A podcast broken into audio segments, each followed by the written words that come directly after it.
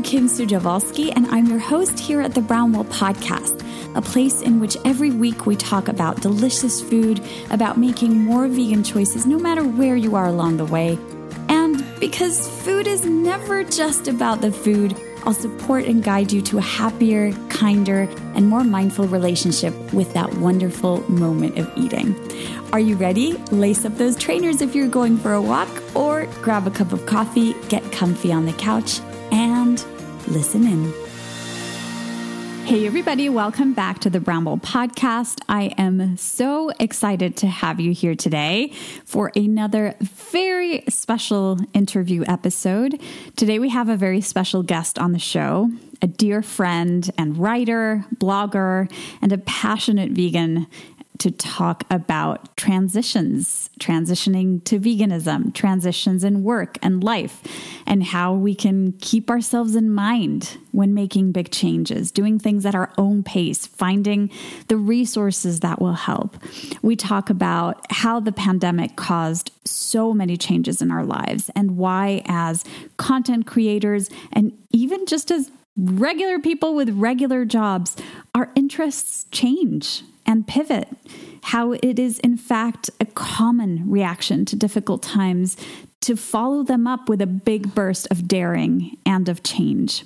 We talk about the vegan movement through the years ex vegans, expanding compassion to other areas of our lives, and so much more. Think of it like a conversation between two friends over chocolate covered waffles, as we once did in real life, talking passionately about taking the road less traveled and how cool it is to be kind.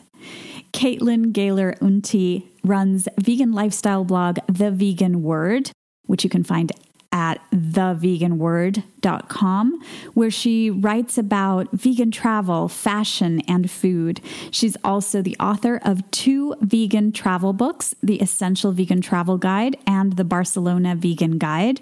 And her work has been featured in the New York Times Vegetarian Living and Vegan Food and Living. You can connect with Caitlin through her website. Like I said, it's theveganword.com. You can reach out to her and follow her on Instagram, where she is at the vegan word. She's on Facebook, she's on Twitter, she's everywhere.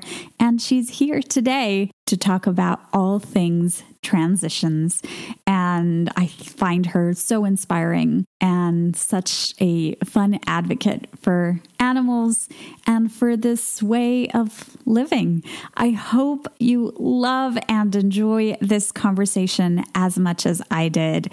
And before we get started, here's a little note from our sponsor for today's show. This episode is brought to you by our online course, The Roadmap. The Roadmap is a 21 day course that will help guide the way if you're newly vegan, thinking of becoming vegan, or wanting to take more steps in this direction. Module by module, we take you by the hand through every step, covering topics like finding your motivation and having the right mindset when making this change. To how to build a balanced plate, how to shop, prep, stay on budget, plan your meals, travel, get organized, and navigate every social situation as a vegan, and so many others. There is no stone left unturned in this course, and we do it all with that approach that you love so much, in which missteps are welcome and there is no such thing as perfection. And of course, it includes the most delicious recipes and menu ideas. There's so much more included in this course, so head on over to brownble.com forward slash the roadmap to watch our video trailer to see the full list of modules, lessons, and recipes, pricing, and more. Again, that's brownble.com forward slash the roadmap. Now, on with the show. Welcome to the podcast, Caitlin. Thank you so much for having me on. You are so very welcome. I have been looking forward to this for a long time. I think that the first person I thought of when I was thinking of starting the interviews for the podcast, uh, you were just like among the top three people that I wanted to interview. Oh, I love your blog. I love your thoughts on veganism. We're going to get into that a lot today. But first, I want you to kind of share with our listeners where you're from and where you're joining us from today. Yeah, so I was born in the US, um, in the Midwest, in Illinois, a few hours away from Chicago. Definitely meat and potatoes country. Uh, but I was actually brought up vegetarian. Wow. Yeah. Since birth? Yes. Oh my goodness. That's great. Yeah. Yay for uh, Caitlin's parents. That's pretty cool. yeah. So it was it was unusual back then, you know. It wasn't wasn't as common as now being vegetarian. So especially in the Midwest, there were a lot of times we went out to restaurants and it was just like there was one veggie option on the menu. Um, so yes, yeah, so I was born there and then I moved to London in 2008 I lived there for about 10 years and now I'm based in Barcelona, Spain. How long have you been in Barcelona? Uh, since 2019, so a couple of years now. Yeah. Oh my goodness. So you were like right before the pandemic hit. Mm-hmm. Yes. You had made this huge move. Yeah. Uh, that's very impressive. Um, and that must have been quite an experience to start in a new city uh, at that time. Wow. Yeah, it was strange timing, but I had actually I'd lived here for a bit, sort of during my time in London. I came here for a year and then I went back to London. So I yeah. knew the city. It wasn't just like good. yeah, that would have been quite intense.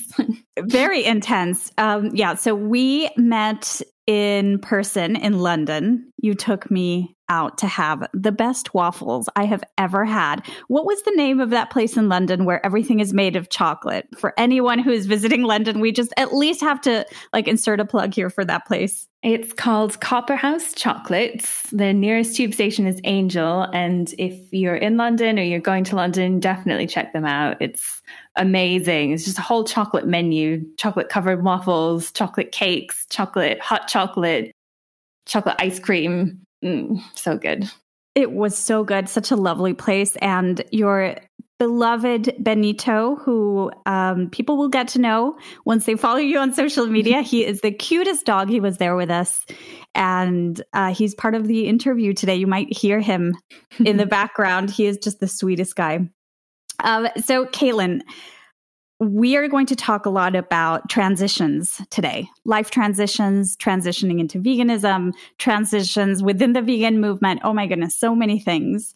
But of course, the I mean, like the first question I have to ask you is how was your transition into being vegan? You've been vegan for over a decade, mm. um, on about what, 12 years maybe at this point or more? Um, 13. Yeah. 13 years. Yeah. Wow. Uh, so, what was this transition like for you? What inspired you to go vegan? What was the process like? Well, as I mentioned, I was brought up vegetarian and I always had this love for animals. I just I just adored all animals growing up and I always thought being vegetarian I wasn't harming any animals. And then I think I was around 13, so this is like the early days of the internet around the year 2000 and I was reading something about um, vegetarianism and it started talking about factory farms and eggs and dairy. And I just had no idea what was happening. And I was so shocked. Um, and I went straight to my parents and I said I wanted to go vegan. And the ironic thing is, even though they were vegetarian and that was quite unusual. They were completely against the idea of veganism. They were like whoa no vegan that's so extreme. You'll never get all your nutrients. Sort of all the things that people had told them about going vegetarian they thought about vegans. Um, and it was pretty unusual at the time. I didn't know any vegans in real life. And so i thought okay maybe it's not possible but i always had it in the back of my head that I was going to do it. One day, probably when I went away to college, um, and I was cooking my own food. And so I, I did sort of start slowly giving things up. So I, I always say I have the longest transition to veganism of anyone because it, it started when I was 13 and then I was 21 when I finally went fully vegan. so it was a very long transition. Um, but then eventually, when I was at college, I thought, okay, I can do this now. And so I did. I I love it. Was it hard in college to find vegan options? Yes, I went to college in a very, very small town in Iowa. Um, so I did my first two years there, and then I went to study abroad in London, and I ended up staying in London and finishing my degree in London. But I went vegan while I was still in Iowa, and there weren't very many options. Um, I don't think I mean, there was like a Chinese restaurant in town that had tofu and vegetable dishes. And so I kept going there. Uh, but yeah, there weren't a lot of vegan options around. But I guess it was maybe six or eight months later, I went to study abroad in London. And it was like, whew, this vegan world opened up. I, I can totally picture that. People forget that.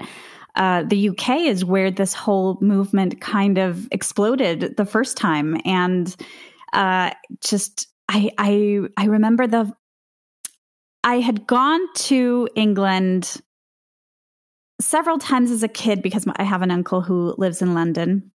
But I, I remember sort of bits and pieces here and there. But I do remember that when I graduated high school, my my mom gave me as a gift a trip to go to London and stay with my uncle and just, you know, experience the city.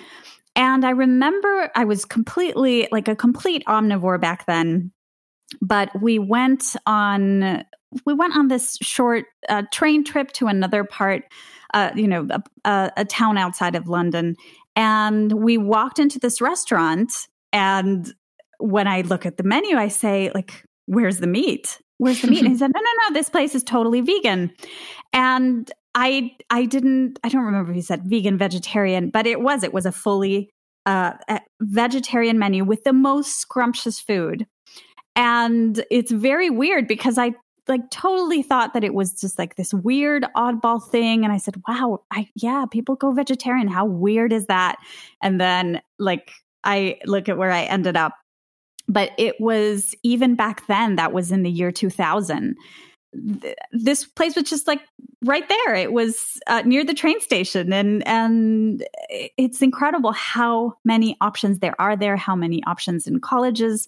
Uh, in the UK, and I'm sure that that has changed now in the US as well, because I think college students that's the age in which we start caring passionately about certain sort of social justice issues or animal rights and i'm guessing that now it's much easier yeah, I think so. My cousin is in college right now and she hasn't told I mean she's not vegan or vegetarian, but she's constantly texting me and saying, "Oh, I want to make a vegan dish for dinner tonight for my friends. Can you give me a recipe?" So I think it's just yeah, part of the lifestyle in colleges now. Uh, I think so. I think a lot of people are, even when they aren't identifying as vegan, they include a lot of vegan dishes and vegan meals as part of their week. And it's just very common now to ask the person. That would have been unthought, like you wouldn't even think years ago to ask like oh do you eat meat? Are you are you vegan? Are you vegetarian? Like what can i cook for you? And now it's just become part of part of life that we know that people have these different beliefs when it comes to eating. Uh, that's that's great. So we're going to get back to that long transition I love that. I have so much to learn from that because I'm a little bit different in in in my personality. But first, before we head into that, I want to ask you, what did you find to be the most helpful thing when you were transitioning into a vegan diet? Definitely meeting other vegans um, and having that social support. Because, as I said, when I first learned about veganism around 2000, I didn't know any vegans, and I just had this idea in my head that vegans were weird, maybe a bit uh, this fringe thing. And then, yeah, around the time I went vegan, I did meet a few vegans at college. And so you know, I started to think, oh, they're just people who are vegan. They're not any different. And so that was really helpful to see and also to get recommendations. And then I think when I moved to London, I joined a vegan forum. This is, you know, way back in the day when forums were still a thing on the internet. and so I ended up getting so much advice from people there. And then they had meetups every month where they just meet for cake. Um, and it was amazing yeah just to get advice from people who've been vegan some of them have been vegan for decades at that point because as we said it's a very very long movement in the uk so i met people who've been vegan since the 80s, which is just mind blowing, you know? It is mind blowing. It is mind blowing. I I love that. And I think we do have sort of modern day versions of those forums, uh, and social media is that. I think it's I have a lot of issues with social media. My listeners know this very well about me. But one thing that is extremely positive is that you can reach out to anybody anywhere. It's easy to find people who share the same values or or the, the same way of eating that you can reach out to dietitians and and take courses and do so many things can come from the search tools in social media our social media accounts. That's the that's the new forum i think. Yeah i agree. Yeah. i mean yeah. I suppose people have been doing it for years even pre-internet. Why do you think that sense of community is important? Was it for you was it mainly about getting tips about how to eat um, and, and, make sure you met nutrient needs? Was it about just sharing frustrations when living in a non vegan world? What was it for you specifically that you found community and other vegans helpful?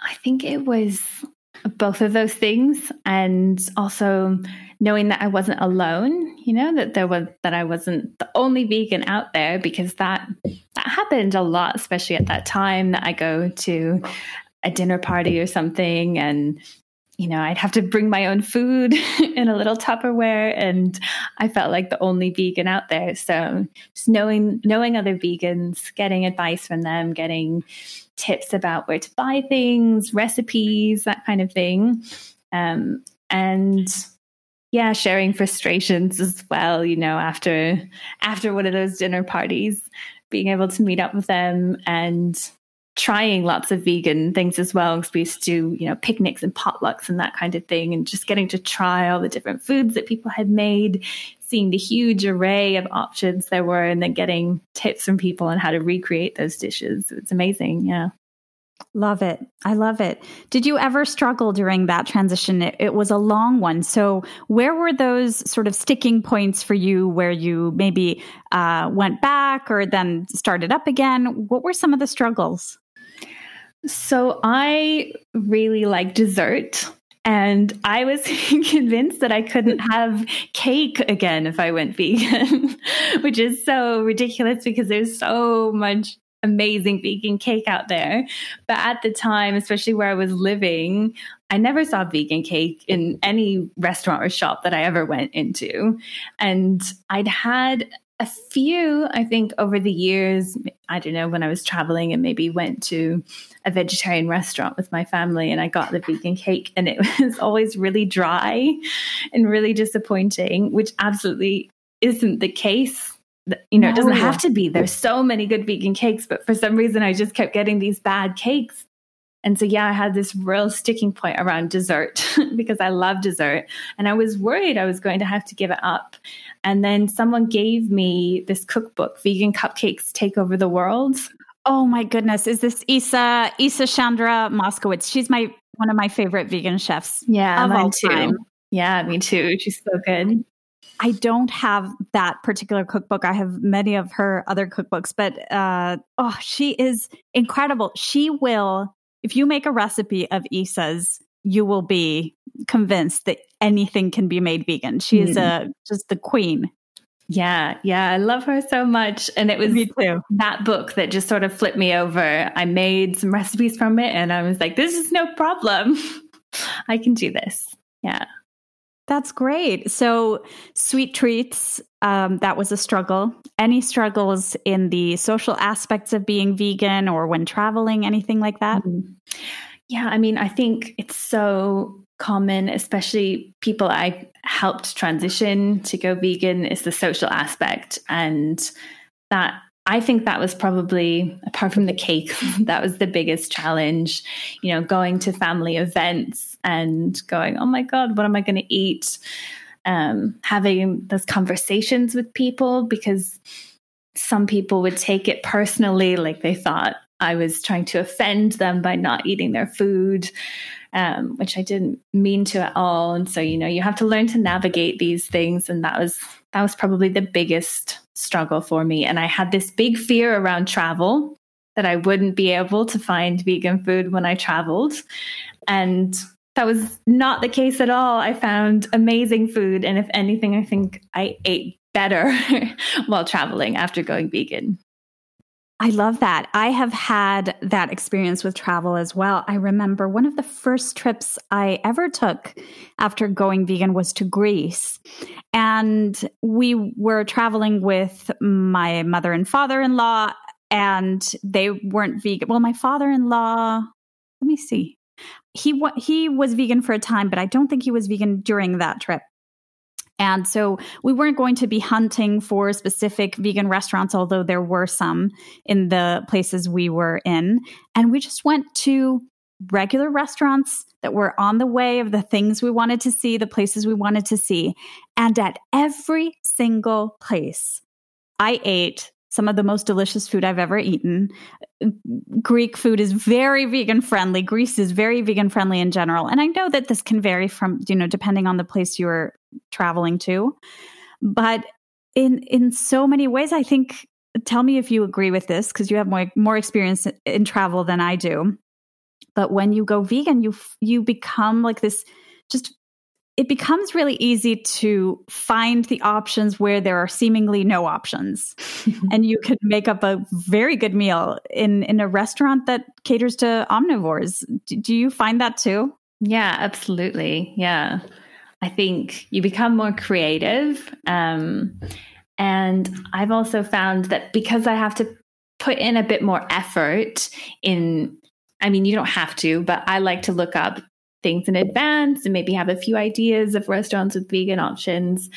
Um, so instead of just going and sitting down at the first restaurant I find, which I used to do before I was vegan, and sometimes I'd end up in not the best restaurants. Yeah. Uh, and now I end up eating better because, you know, I've picked out places that look good, that have good reviews that I think are going to be great. And so I just end up eating better food now that I'm vegan. Yeah, I love that. I love that. Okay, let's talk about that long transition. I find uh, with working with all of our students that there are so many different ways to transition into this lifestyle. Some people really need to take baby steps. Other people like need to do a ton of research before they even start on the path and that's what makes them feel comfortable. For other people it really is just like a flip of a switch. Today they are not, you know, they're omnivores, tomorrow they're going to start and they keep going and it it works. And then that same method for another person is just not even remotely possible. Uh, what do you need to transition? You've mentioned you mentioned that you do you did it slowly with veganism, but I don't know if that extends to every kind of transition you're going through. I think research is the key for me. It's not always slow, mm. but I love to research. Um, yeah, if I'm buying a blender, I'll read every single review about blenders I can find just to make sure that I get the right one that I like. It's very much like my grandfather who once spent seven years researching televisions in order to oh. buy a new one. oh my goodness, this is this true? Yeah, that's that's uh, that's so funny. so yeah, I do tend to research things um, quite a lot. But yeah, sometimes sometimes transitions are quick. Um, I think my I said that I lived in Spain before. This was in 2015, and I had um, been researching places to move from London just because of visa issues, um, but I hadn't made any decisions. And then I got some bad news about a visa being denied. And I was sitting in this cafe crying. and my friend turned to me and said, What are you going to do? And I said, I'm going to move to Spain. and she, she was like, What? What do you mean? And then six weeks later, I was in Spain. so wow. It just happened. Yeah. But I had done a lot of research about Spain in advance.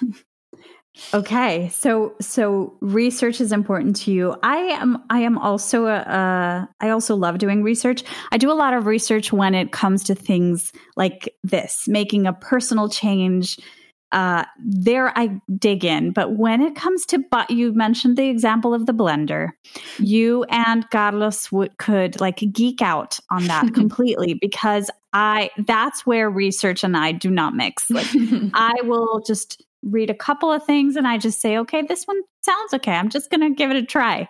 So I think trial and error is also a part of my, I don't know, the method to my madness, I guess. But I am not a person who, for whom it is easy to take things slowly. Like I, as soon as I start feeling inspired by something, I just jump in and it has uh it has not always resulted in good things because uh, yeah a lot more things can happen when when you're trying this uh, this approach. Um, so, in all of the years that that you've been vegan, and it's a lot, has your approach changed in any way? Uh, I don't know. Has your perspective softened the way you advocate for animals, the way you write in your blog, the way you talk to non vegans, the way you see ex vegans? Tell me a little bit about that. I think at the beginning of my journey, like so many people, I was really angry. and I thought everyone should go vegan. Why aren't they vegan? Why aren't all these people in my life vegan? I've I've told them the things, I've shown them the videos, and they're not doing anything. Um, and so yeah, there was a, a lot of anger there. And then over the years, I've realized that's not the best way to approach things. It tends to make people shut down. Yes. Um, and also, I've just started to see everyone as a as a potential vegan because mm-hmm. I've been so surprised over the years about who's gone vegan. People who I used to work with who I thought were the last people on earth who'd ever go vegan. You know, someone who would sit next to me at the work lunch table looking at my food going, that's so weird. I could never eat that. I could never be vegan. And then 3 years later, they were vegan. So I've been surprised and it's just made me think anyone could go vegan. So I try and a- approach it with that, but I suppose it's a much, much gentler approach. Um, I don't try to force it on anyone. I, you know, share my food, I answer questions, and I kind of let them come to me. I love that. I think that that is the only approach that works. I think very few people who, I think people who are already sort of taking baby steps or, or know a little bit about it are already open and they're already curious. And usually, when we're talking to someone who has either no idea or they're very attached to their meat centered diet, the approach of trying to convince them is never going to work. They are already, they already have a bit of a boundary set there. And so if it doesn't come from inside, it's just you always pushing against a wall and it's very frustrating.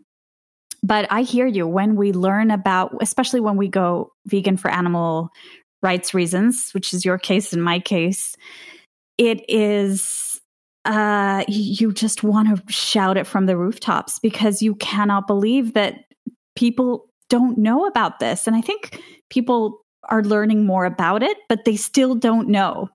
They are they they they have this idea that now vegan, the word vegan is in supermarkets everywhere. There's a reason for that.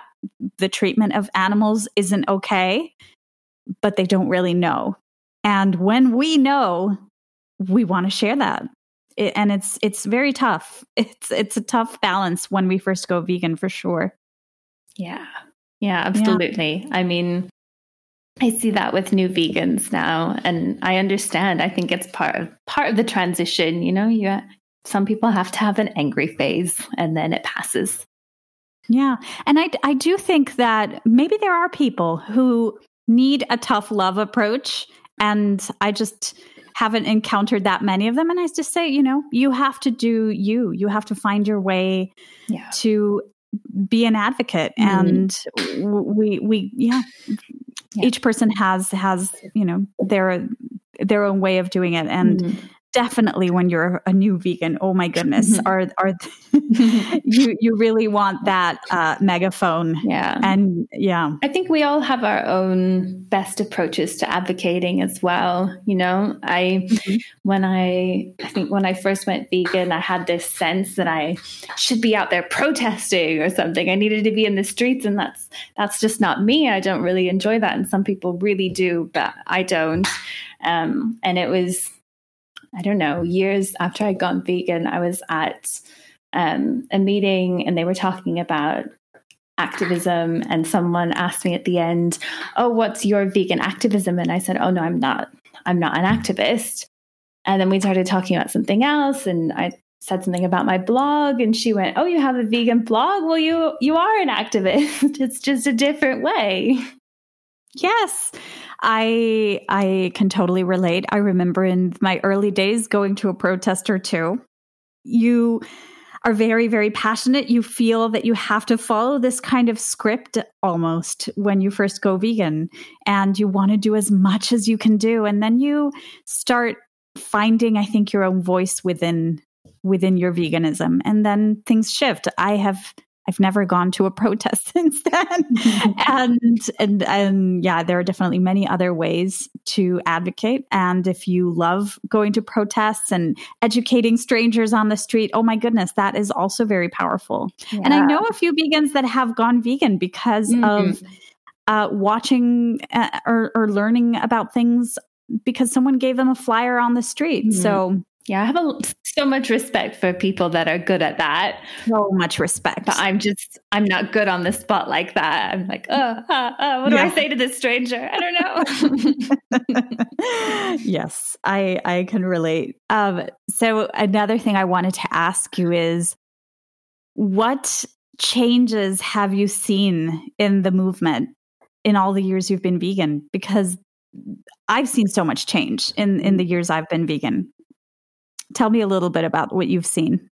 I mean, it's amazing. It's exploded beyond anything I ever dreamed. um, yeah, I remember having a conversation, you know, at the very early stages of my vegan journey with a vegan friend who is saying, you know, oh, it's just a fringe thing. We'll never have more people going vegan. It's like 0.5% of the population. That's it. We're maxed out. And it's just exploded in the last four or five years, you know like 600% rise in the number of vegans in the US and the UK. And so I've seen, yeah, a huge growth and also so much more acceptance of vegans in the wider world. You know, you see vegan options in loads of restaurants, vegan sections in supermarkets. And I think a lot of people know the word vegan. they didn't even know it when I first went vegan. And they, even if they aren't vegan, maybe they have an understanding and a respect for what it means, which was not the case back then. So, yeah. Exactly.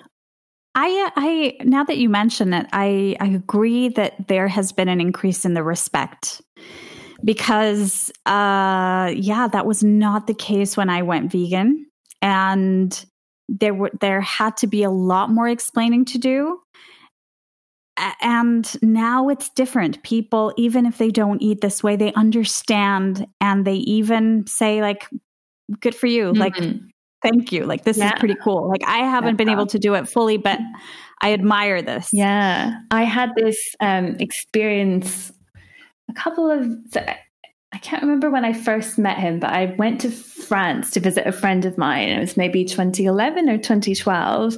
And we met up with a friend of hers, and she told him that I was vegan, and he had never heard the word. and she explained, and then she said, But it's not like you think. The food is amazing. And she makes me these meals, and it's so good. And she even makes her own cheese out of cashews. And he thought that was so funny. and he started calling me cashew cheese girl. oh my gosh. and then I didn't see him again for like seven or eight years. And I met him at a party one time. And he said, Oh, you're the girl who makes the cashew cheese. And I said, Yeah, that's me. And he said, I love cashew cheese now. I know I thought it was so funny back then, but now there's a vegan cheese shop in Paris and I buy their cheese all the time and I love it. everything has changed. And the cheese world maybe has been the part that has changed the most. Mm. I think hmm. cheese alternatives and meat alternatives have just exploded and they are really fantastic options. I mean, they are really high quality products that even my omnivore friends and family absolutely love. We have friends who are not vegan who are purchasing these products to kind of balance things out a little bit because they're not ready to go all the way there yet. And uh, yeah, cashew cheese is now the uh, it's now like, oh yeah, yeah, I've had cashew cheese, and that was very weird at one point. I I love that. Uh, what else? What else have you seen in terms of of shifts and and changes? I think there's well, so when I first went vegan, there was very much this sense of worries about your diet and your nutrition and what that meant. And I think a lot of people were very convinced that you were doing something bad for your health. And now I think there's much more um, of a sense of it being something even positive, um, which there wasn't. So yeah, speaking of respect, I've had people say things like, "Oh, good for you for for being vegan," and that was never the case back then. They'd say, "Oh, wow, where do you get your protein? Is it even possible?" And yeah, there was there were a lot of concerns about about getting all of your nutrients. For sure. Well, there's this ongoing joke among vegans that that is the question we hear the most often. And now that i think of it i haven't been asked where do you get your protein in years. No one has asked me that. Uh, that is the thing of the past. People know. People yeah. understand that there are plant-based sources of protein yeah. uh, just like animal sources of protein. Mm-hmm. that's a big big change. Mm, absolutely. What what would you like to see change in the movement? Mm. I just, there are still things where, you know, this movement could go, shifts that it could take on, things that could learn from other movements. W- what's your take on this? Very curious. I think we've talked a little bit before about ex vegans. Um, it's a mm. topic that I find very interesting. and yeah. I think one thing I'd like to see change is the vegan movement's approach to high profile ex vegans because there's very much like a sort of shunning and shaming of celebrities who used to be vegan who stopped being vegan. And I think that's such an, a negative thing because I've read lots of studies about how lots of people might stop being vegan for a period and go back to it. It's actually very common.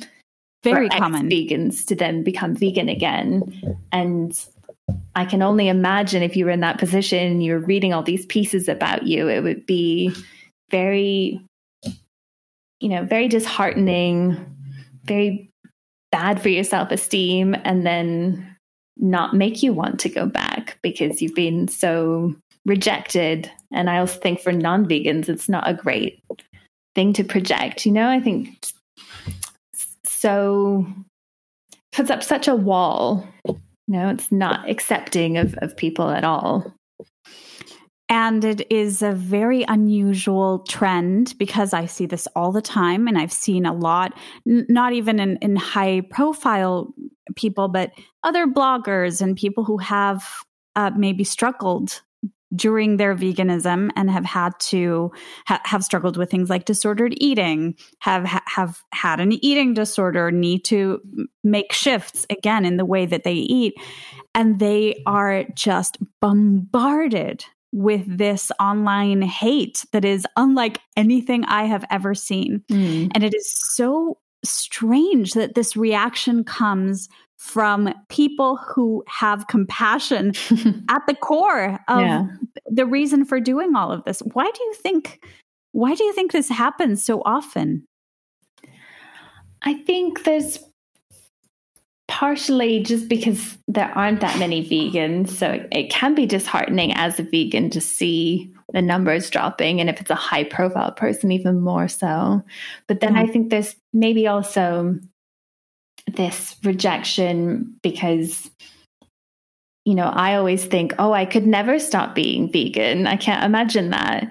So maybe there's, you know, this inability to put yourself in the person's shoes if you think it's something you would never do or maybe a fear like what what if that happens to me what if something crazy happens in my life and then I stop being vegan yeah that that's that's interesting. So you think maybe a fear of it happening to you sort of propels you to be even more against ex-vegans? That's interesting. That makes sense. psychological, psychological theory. yeah. Psychological theory. That makes a lot of sense. That makes a lot of sense. And i always remind people that our eating is something that sometimes fluctuates. Our uh, you know the, the way we go into veganism can just vary so much from person to person. We have a great number of our students who are trying it again for a second time. And that's how they found us. And that's what this part of the journey has meant for them because they either got into this uh, way of eating in a very, very restrictive way and it did not work for them. They either developed deficiencies in terms of nutrients because their diet was so restrictive. They uh, just were struggling a lot emotionally because their life became restricted, not because of veganism, but because of additional restrictions placed upon veganism. And they just, um, it, it just couldn't continue. And then mm. they realize that there are other ways to approach this lifestyle. And they say, hmm, maybe I'll give it a second try. And very often that is the try that sticks because you've learned from all of the mistakes from the past. Mm. I what would you recommend to people? Let's say you you follow somebody on social media that you greatly admire. They are a high profile person or blogger or influencer or actress or whatever it is. They have been vegan and very vocal about it. They then decide to quit being vegan, what would you say to the person that is commenting on their post or their feed or their blog post or whatever it is? What would you say that could be better? To the person who's leaving the comments? Or yeah, so sort of yeah, what would yes, what would you say to the person leaving the comment as, you know, maybe this would be a little more helpful to post to this person at this time? I mean, for me, I probably wouldn't post anything, to be mm-hmm. honest, mm-hmm. because I think, well, like we've said, trying to tell someone what their decision should be generally doesn't work. Um, mm-hmm. I guess you could also post something supportive along the lines of, you know, oh, we're here for you. I, am here to help you if you decide you want to try it again. You know, always willing to help kind of depends if you have a relationship with them. If it's some mega big star with 8 million followers, they're probably not going to reach out to you for help. But, but yeah, yeah. I would say, yeah, rather than jumping in with nasty comments, try and remember that they're a person too. At the end of the day, they're reading that. Um, I can't imagine what it's like to be a big celebrity like that, but I imagine it must be so hard to read the stuff that people have written about you. So try and imagine that it's someone in your life who you know, and what would you say to them face to face? Absolutely. I think that I, one thing that I would always include, and this is what I say to friends who have maybe started on the journey, decided to go back, they're not ready. I always say, listen, I'm here for you if you need me and just know that you can try this again anytime that you are welcome back like anytime and also it's not like a club that you need a, a pass for or a, mm-hmm. a ticket for you can make changes even if you don't want to identify as vegan you can uh, I, I think that when we approach people with all of this negativity it just makes people want to have nothing to do with veganism ever again. And um, I don't think the animals would advocate like that if they could have a voice and a vote in social media. they would just say like, yeah. do do your best, like do whatever you can, and this is you know we still need like people rooting for us. And yeah, yeah. I, I, I, I totally agree with you. Yeah, absolutely. I think also for non vegans, reading that can be really off putting if they see a lot of vitriol coming out of vegans' mouths. You know, they think, I don't want to try going vegan. yes, they, they, oh, that's such a good point, Caitlin. If a person has received, has been on the on the other end of this online hate, and they have for sure shared this with friends and family, any person who has that little vegan seed planted in their brain and it's sort of starting to sprout will say, like, oh, so this is a place in a group of people where you cannot make a mistake, you cannot be imperfect, you have to, like, I don't know, sign a blood oath or something. And it could deter a lot of people from maybe mm. uh, trying something that is, at least in my life, it's been one of the most special things I've ever done. Yeah. And uh, yeah, you're you're totally right. Now, I I want to shift a little bit in terms of talking about transitions. You have an incredible blog. I I'm always uh, logging in to see, uh, you know, what product recommendations you have to offer. I would look up cities if you had gone to cities and see what you recommended. It is so good and we'll get to talking about it in a second but when i met you over those delicious chocolate waffles with gorgeous benito licking my face um, your books and your blog were mostly centered around vegan travel. Uh, you were i think maybe we have a few vegan travel bloggers uh, as friends in common. Mm-hmm. and uh, you were definitely i think one of the first that i met and then came the pandemic. And I imagine that a lot of transition had to take place in, in that department because travel was just basically non existent. Yeah. Can you tell us a little bit about that transition in your life, if indeed you went through one? Yeah, as you mentioned, travel basically came to a standstill. Um, yeah. And so anyone working in the travel industry kind of saw a big drop. So for a blogger, traffic was like, whew, tanking. Nobody needs a guide to a city if they're not going to any of those cities. Um, so yeah, it was quite a big shock, especially because it happened so quickly that just loads of countries locked down all at once and travel overnight kind of turned into non-existence. So it ended up being a big transition for me. Um, yeah, the, my initial thought was we didn't know how long it was going to last. Maybe it'll just be a few weeks of lockdown. We'll get it under control, and then everyone will be able to go back out into the world. There won't be COVID anymore. As we know, that's not how it turned out. Oh my gosh. Do you remember when we all, I, I don't know if this is your case, but I remember when we all thought this was going to last a couple weeks. Mm, yeah. Yeah, exactly. Oh, you know, just stay inside for a couple of weeks and then we'll all be back to normal. so that was my initial thought, just hold on. But then it became clear that it, it wasn't happening and that travel would be affected for quite a while. Um, and so then I thought, okay, I'm going to change my approach a little bit. And I had a pretty big transition with my blog in the end to transition to vegan lifestyle. So there's still travel in there, but it was really more an expansion, I'd say, into other areas of vegan life. Mm-hmm. So when you say vegan lifestyle, what does that mean? Does that mean uh, restaurant recommendations, product recommendations, recipes? What what can we find in your blog?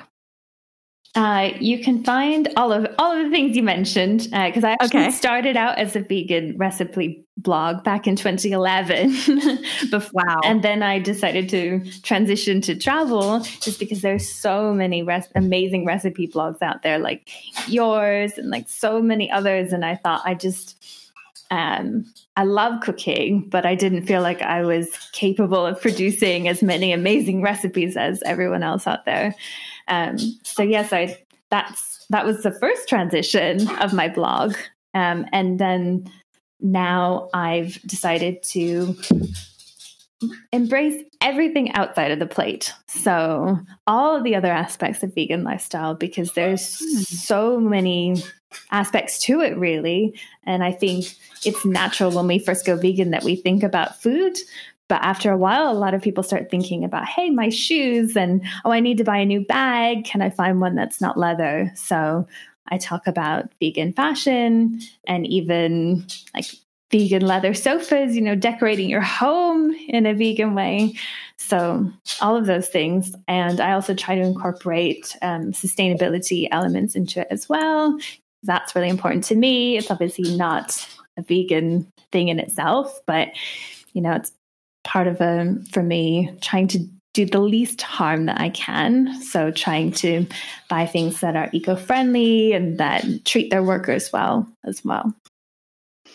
I love that. I think that's so important. And I think the farther along in our vegan journey we go, the more we start to incorporate all of these other aspects and and uh, not only in terms of the products and the furniture we buy and the shoes we buy and the clothes we buy, but in terms of that, in terms of choosing uh, the options within the vegan options that are going to treat people with respect that are companies that might be smaller companies that are you know on the sustainability train and and it it can feel daunting if we think about all of that from the start. But once you start like taking putting one step in front of the other all of these options seem more natural and you start thinking about all of that.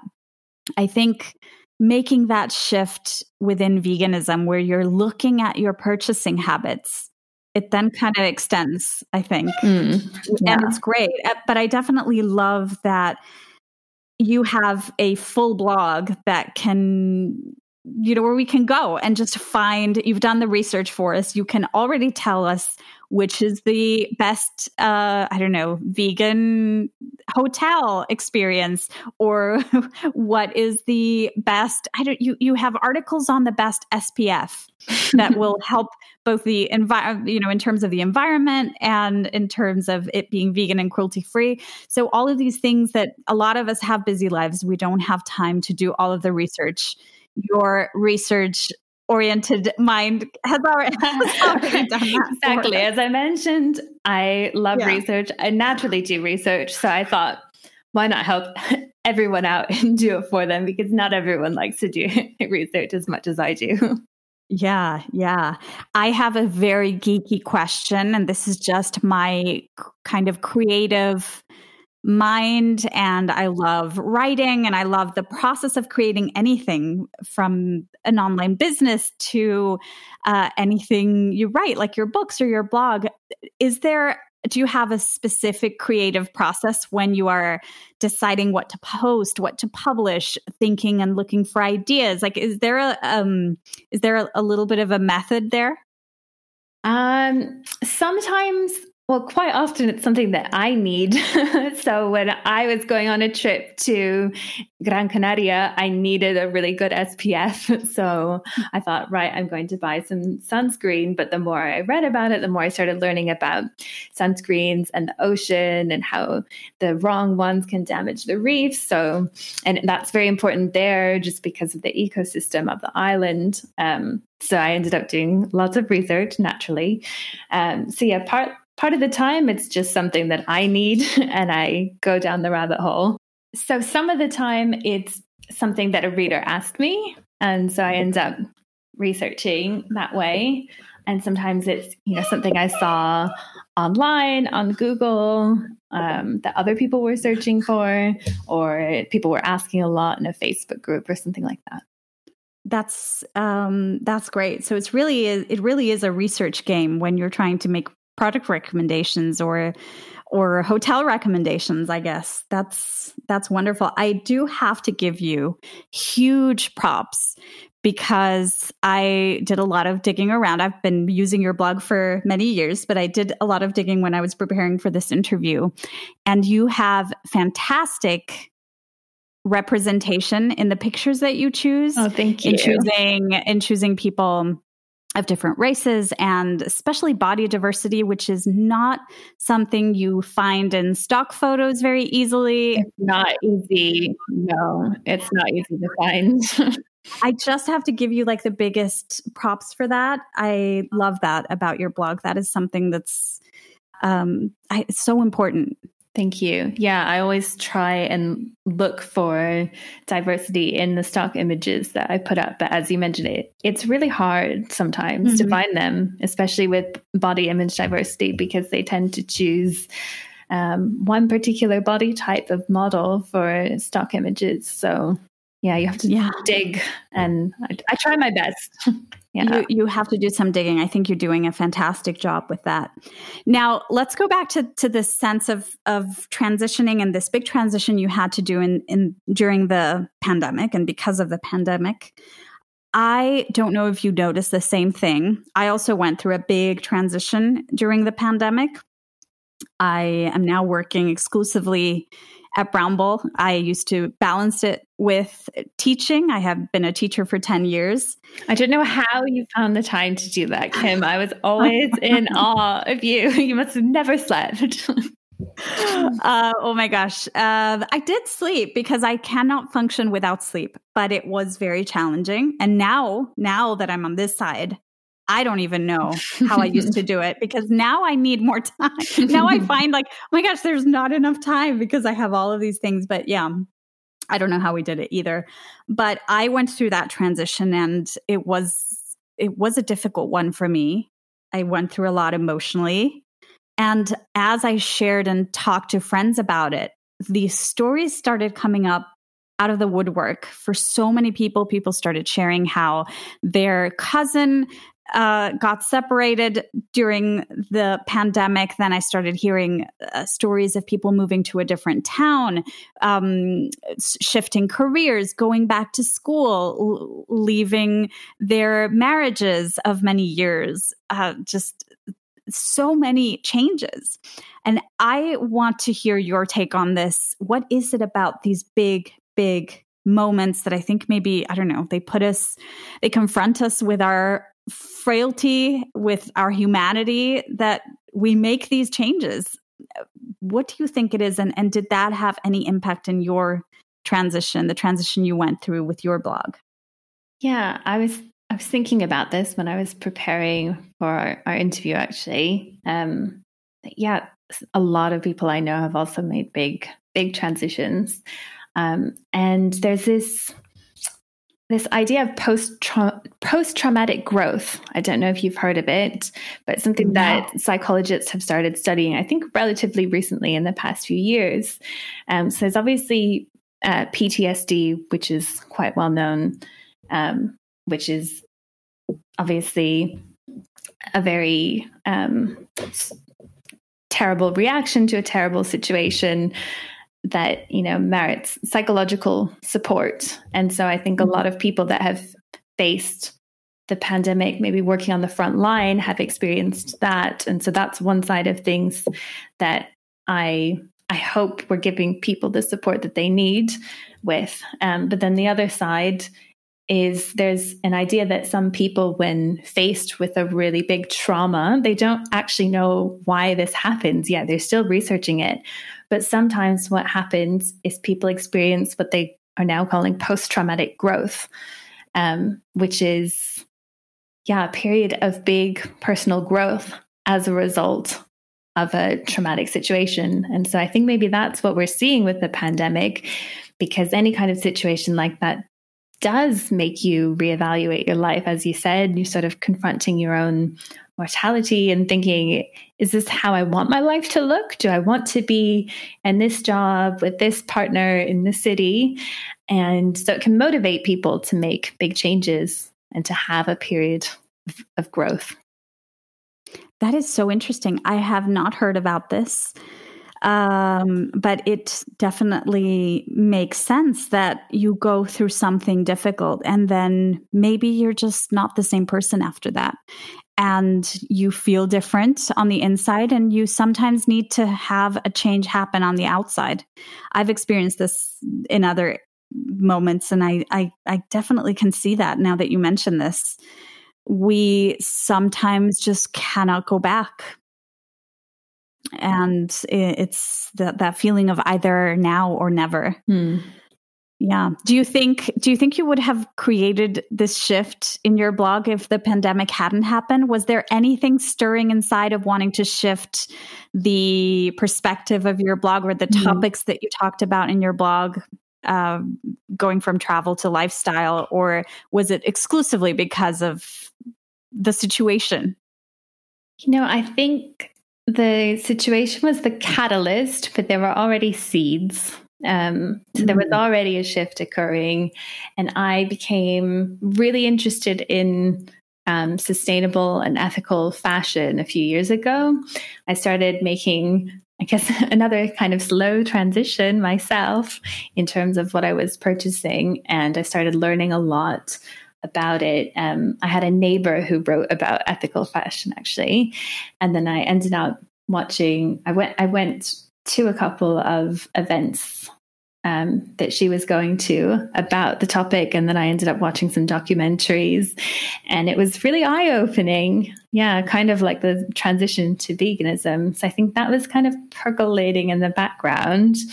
Mm-hmm. Um, and I think sort of over the course of being vegan, as as we were saying, I've made um, different choices in terms of what companies I support in terms of my own lifestyle. And so this was all in the background. And then the pandemic came. So I think that was really just the catalyst, but maybe it would have happened anyway at a different point. Yeah. I love that. I do. I, I hadn't seen sort of that thread between all of your posts since all of this change happened. But sustainability is sort of that central chord that they all kind of, yeah, they're all hanging on. I love that so much. And I think that, oh my gosh, I would love to have you back to talk about sustainable fashion because that is something that I'm always very worried about. I've watched a few documentaries myself, and we definitely need to approach our consumption of other goods in a different way. It's not sustainable the way it's happening. I can also totally see that after so many years of talking about food and travel and options for eating when you travel, that you now want to explore other areas. I think we're also entitled to that hmm. as creators, don't you think? Yeah, definitely. And I think as as our lifestyles change, our content changes with it. And obviously I wasn't traveling, so I didn't have travel content. But also, I think the pandemic made me and many other people think more about sustainability anyway. You know, we could actually see the change in the natural environment around us just based on the pandemic, just going outside. And so it made me think more about it and also maybe about how I might travel differently in the future and, you know, try to reduce the number of, of plane trips and go by train places instead. So I think, you know, the content was naturally going to change as, as I changed. I I love that you just said that and we I did also start thinking in a different way when all of this happened. You could see that the sky was clearer. You could see that the pollution had sort of dissipated. You could, well, talk about these documentaries where they've filmed wildlife coming back into cities because there was no people there. There were no people there. It really tells you how much of an impact we've had as human beings uh, on this planet and how things might be very different if we had a lesser sort of footprint on on the earth. I I, I find that very inspiring. I love that you said that, and and I love the recent uh, blog posts you've been putting out. Oh, thank you. So helpful, and they, I don't know, they just now the scope of of the compassion is wider. How can that? I mean, that's fantastic. Yeah, I feel like it's actually just opened up so many doors to me because there's so many things I want to explore and think about and learn about. Yeah. I love that. Do you have uh, any other experiences with transitions that you would like to share with us? Any resources that you find helpful? Anything at all? I mean, I've moved country a few times. so that's right. a transition that I'm very familiar with. um, I've moved country several times to places where I didn't know anyone, which is really scary. I don't know if you knew people in Madrid before you guys moved or or not. Well, I was very lucky because Carlos came here to do his medical residency. And four of his friends who had gone to medical school with him in Venezuela had arrived here the year before and they were all going to start medical residency kind of together. And so we we had somebody for sure. It was such a relief. We had people to explain how you got your ID, how you had, you know, what, what you needed in order to find a, a, place. Uh, just so many small things that you experience when you are moving to a different country that it it can save you so much time and heartache to have someone teach you from their experience for sure. yeah. Was that did you did you know did you know people when you moved? No. okay. the first time, so I moved to, when I first moved to London, I went with university. I didn't know yeah. anyone in London, but the university had lots of resources to help us with all the paperwork and all that stuff. And, you know, I met lots of people, obviously, at uni as well. Uh, but when I moved to Barcelona, I didn't know anyone. uh, so it was quite the transition. Um, but I will say what got me through it was the internet, which is an amazing free resource that will show you absolutely everything you need. So whatever paperwork I needed to do, I just Google it. And there are also lots of services available to people. Yes. That's what I ended up discovering. Um, there's so many services around like in this case, it was, you know, services for expats where they would help you set things up and get all the paperwork that you need. And that's really worthwhile sometimes just to do that, to have someone to help you do those steps. Um, but yeah, the internet is my number one resource for everything. And this is totally not on the topic of veganism, but recently I've been reading about Olympians who learned their sport from YouTube. And there are several it's amazing. You're kidding. Yeah. Oh my goodness. That is fantastic. I think that the internet is a wonderful thing and I'm I'm also although I have a love-hate relationship with social media. Yeah. Social media can be a wonderful source of inspiration and of connection. I've met some of my now closest friends through my work at Brownble and just interacting and then meeting in person and uh, and you were one of these people. Yeah, we've met on the internet. We did, we did, we did, and uh, I just uh, there are mm, you have so many resources at your disposal at your disposal through the internet. And I always remind people, whether it's you're moving to a different country or you're starting a new change, and you have, for example, limited resources, and you feel that courses that are online are out of your budget, or you cannot hire a registered dietitian if you have questions about that. Get a library card. Yeah. Get a library card. There are fantastic books and resources through libraries both online and in terms of paper books. And you have so much out there waiting for you in terms of cookbooks that you can take out of the library and try a few recipes and then take them back and get another one. We forget that we have this incredible resource and uh, it's so helpful. And of course, the internet has become the new the new library card. no, it is true. Nothing is the same as holding a paper book. It's not. Oh yeah, it's such a feeling. I know, I know, I know, I know. I agree.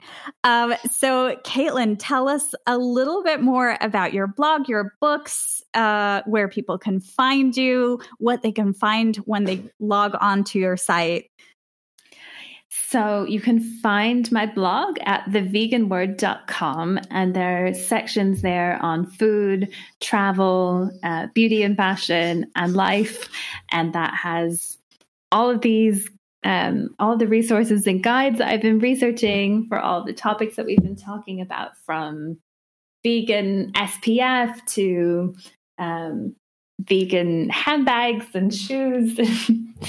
um, Benito's right here. he really wants to be involved. our listeners can our listeners cannot see this, but Benito is on Caitlin's lap and his he's wagging his tail right in front of uh, Caitlin's face as she's trying to talk. Benito just wants to be a part of the episode. So if you want to follow me on social media, you can see lots of pictures of Benito. Um, I'm on Instagram as the vegan word, also on Facebook and Twitter. It's also the vegan word, so you can find me really easily. and I have two books which are both about travel, and we might be getting back into a world of more travel. So, yes. for anyone who maybe uh, is transitioning to vegan and they're a little bit worried about how they can travel, I have a book all about how to travel as a vegan, which is called The Essential Vegan Travel Guide. And if you Google that, you'll find it um, and find, you know, the nearest book sellers to you. Um, we will have sh- uh, links to all of this in the show notes, by the way, everybody. Great. Um, and then I have a second book. It's a bit more specific, but if you happen to be heading to Barcelona, I have the Vegan Barcelona Guide. So it's an amazing city. Yeah. Fantastic. Very vegan friendly. Absolutely. and and lovely place to visit. And then you stop by Madrid and you come and visit me. um, also is amazing great. for vegan food in Madrid. Oh, well. for sure, yeah, for sure. Madrid is is uh, fantastic in terms yeah. of vegan mecca. You could do a whole vegan trip around Spain. I'm just saying, yeah, just putting the idea yes. out there for people. yes, absolutely. Come to Spain. It is not true that it is all about the jamon and nothing else there is a huge vegan movement happening here. Yeah. Uh, Caitlin, do you have time for one last question? Yeah, absolutely.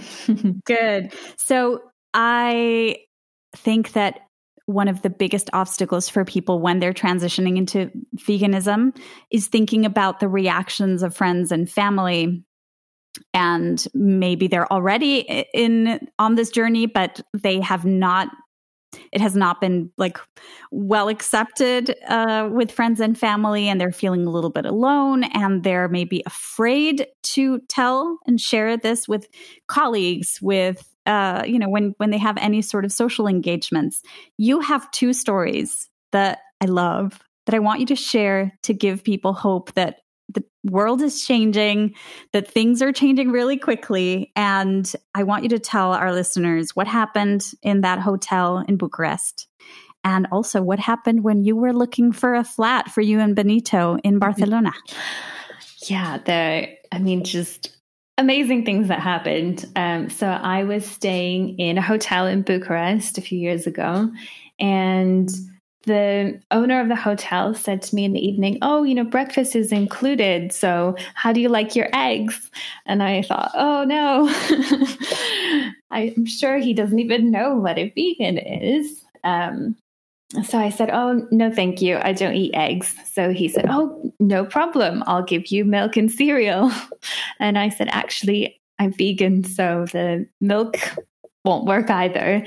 And he went, Oh, why didn't you say that you were vegan? I eat plant based at least three times a week as part of my training. So I'll just make you the breakfast that I have. And he made me this wonderful breakfast of um, toast with tahini and a mix of uh, nuts and seeds and some fruit. And it was just delicious. And we sat there, we ate our toast together, and he was telling me all about his um, running regime. And it was so great. oh my goodness. I love that story. What happened in Barcelona? This was even more of a shock to me. Uh, so I was looking for a flat for me and Benito, and I had a day full of viewings. I think I saw 12 flats in one day. It was very intense. Um, and I just loved my current flat when I saw it. But um, I wanted to see it a second time just to be sure. So I came back and it was just me and my future landlady. And she was telling me that she was really worried about getting the right person for the flat because it's her daughter's flat. And so she just wanted to make sure that it was a good person who would look after the flat. And that was her main concern. Um, so she wanted me to write a personal statement about why I wanted the flat. And she didn't seem sure about me. And I was thinking, oh my God, I'm, i really love the flat, but I don't know what's happening here. And it seems like you really have to fit the right criteria to get this place. Um, so as we were leaving, she said, Oh, I hope you'll send me your blog. Um, can you send me the link? What's it about, by the way? And I thought, oh, no. I, just, I just had this thought she might have a bad, bad reaction. yes. To disclose or not yeah. to disclose? Is she going to admire this or think that this is insanity? Because keep in mind that in Spain, this is a kind of a recent mm. movement. Yeah. Yeah. Exactly. So I was thinking, I don't know how she's. First, I don't know if she'll know what it means, but secondly, it, it is right. so recent here.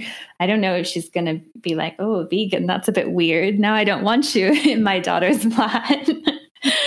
um, so I I said, "Okay, I'm going to send you the link later," and then I sent her the link and I was sitting there, you know, biting my nails, thinking, oh, what's she going to say? I love the flat so much. And she immediately replied and she was so excited. She said, wow, this is amazing. My daughter and her husband and their son are vegan. Oh, they're going to be so excited when I send them the link. And, and she, she said she was vegetarian herself. So she was like, oh, I can ask you for recipes and this is amazing. Um, and I don't know if that's what tipped her over the edge to give me the flat, but now it's my flat. I love this story. Oh my goodness. What are the odds? And also, uh, of course, I'm sure that that is one of the reasons that kind of tipped the scale mm-hmm. in, in your favor. Yeah. Because you feel you do feel a sort of connection with other vegans. There's this thing that unites us all. It's like when you share a hobby or a sport with somebody else, you immediately have common ground that is always helpful. Yeah. Yeah, absolutely. I love that. No. I love that. That is so great. that is just the proof that times definitely are yeah. changing. And it, like Bob Dylan said. and I always tell people when they're scared of disclosing that they're vegan because I understand it's happened to me so many times you know, especially when I was newly vegan and I wasn't sure how to tell friends and family. But even now, even now, like in situations like that, I'm thinking, oh, how should I, how, you know, should I say this? What should I say? And yeah, I love telling people these stories because it just goes to show you yeah. might get an amazing reaction when you tell someone you're vegan. Yes. Do you have any particular tips when someone is disclosing that they're vegan? Um, I would say, well, we've talked before about, you know, trying not to push it on anyone. So, uh, you know, my early days of veganism, I might have said I was vegan and then immediately started trying to force the other person to be vegan, which isn't helpful. So just just stating it as a fact in a you know in a casual way. And if you have some food I find it's very helpful to share your vegan food. People, so helpful. people love it. So if you say, "Oh, actually, I'm vegan," and then you give them a cookie, they'll love you. So helpful to share the food because now they have um, they have a visual and uh, just a sensory thing that tells them, "Hey, this is normal food. Like I'm not living off of iceberg lettuce and tomatoes and that's it. There is actually delicious, yummy treats and and all of the many dishes that we can make as omnivores we can make in their vegan versions. I love that. And I always also uh, tell my students address some of the typical worries that people have. I always say if you feel more comfortable saying, listen, I just learned about what happens to animals and I'm giving this way of eating a try, that eases the moment in a second. Mm. It's not, you're not putting in front of them the fear, immediate fear that you are never again going to eat meat, dairy, or eggs, even if that is very possible that you will not eat those again. But what that tells somebody who is not familiar with this is oh my gosh we're never going to be able to travel again. We're never going to be able to go to a barbecue together. We're never going to be able to and that is not the case. You will have all of these experiences in your future but ease them into it. And you can start that by saying, listen, I'm trying, I'm not an expert, I'm giving this a try, I'm learning lots, and we'll see where this takes me. It's a good way to sort of inch your way into fully, you know, having this be a part of your life, I mm think. And uh yeah. yeah. So, so helpful. good Caitlin, I cannot thank you enough for joining us today. Please know that you are welcome back anytime. There are so many topics that I would love to discuss with you. I feel like I could just talk to you forever. I know, I know, I know, I know. If you put us in a room, people, it this can take hours. I am so grateful uh, that you shared your time with us, and I'll be linking to all of Caitlin's work in the show notes. And thank you so much for listening today, everybody. Here are some takeaways from my conversation with Caitlin Galer-Unti. When going through a transition, find the way that works for you. Forget about how Tom or Amy or Jill did it. What sounds doable to you? What sounds and feels comfortable? Is it transitioning for a long period of time, taking baby steps each day? Is it doing a ton of research ahead of time? Are you a cold turkey kind of person that needs to jump in and start? Do you feel better doing things by trial and error or with the support of a professional? No way is the best way other than your way. Applies to veganism and applies to any other big change in your life. When going vegan, it is so important to meet other vegans and find community. You can share anything from delicious recipes and food to getting emotional support when people in your life aren't as supportive of this change you're making, to having a fun travel companion, or when trying new vegan restaurants near where you live. Find some vegan peeps to connect with, either online or in person. If you're on this journey and you're afraid you'll never eat cake again, or insert your food favorite here, find a vegan cookbook, search for a vegan version of that recipe, and give some of those a try. I have yet to encounter a recipe or dish that can't be veganized in some delicious way. Veganism has been changing in leaps and bounds. There are not only countless more options at supermarkets, restaurants, hotels, airports, coffee shops than ever before, but people's understanding of what being vegan means, people's opinions and respect for sustainability and ethical choices has also changed. Imagine where we'll be 5, 10, 20 years from now. Be the voice that counteracts what often happens to ex vegans in that they are publicly shamed or attacked in online spaces. Empathize. Realize that this could be you. Realize that this might be a difficult moment and that the person might be struggling because they're going through something they aren't sharing. Be kind. Tell them you'll be there for them if they ever decide to try again, because many people do. When advocating for animals, there are so many roads. Protesting, blogging, podcasting, teaching, even just being your own lovely vegan self at a dinner party can be the spark that lights up big change. Often, the place to start is in our own need. What do we need in this movement? What did I need when I went vegan? That's how we started Brownble, and that's how Caitlin started her incredibly successful blog as well. Your own need is a powerful creative jumpstart. The internet and also a library card are great free resources to help guide the way. You have access to so much information we did not have access to before. So use it, use it to your advantage in whatever transition or change you're going through. When disclosing you're vegan, know that it gets easier the more you do it, that you can say you're giving it a try to ease friends and family into it. If possible, share some great food and also know that a great, accepting, and wonderful reaction might be on the other side, waiting. And finally, there can be change after hard times. There can be growth and new adventures after and sometimes because of hardships. If you're going through a trying time right now, know that even when you can't see the next few steps ahead, one day the path will start appearing, and all you have to do is be courageous enough to take the very first step. Thank you to everybody for listening. Thank you to Caitlin for spending this precious time with us, and I'll see you next week.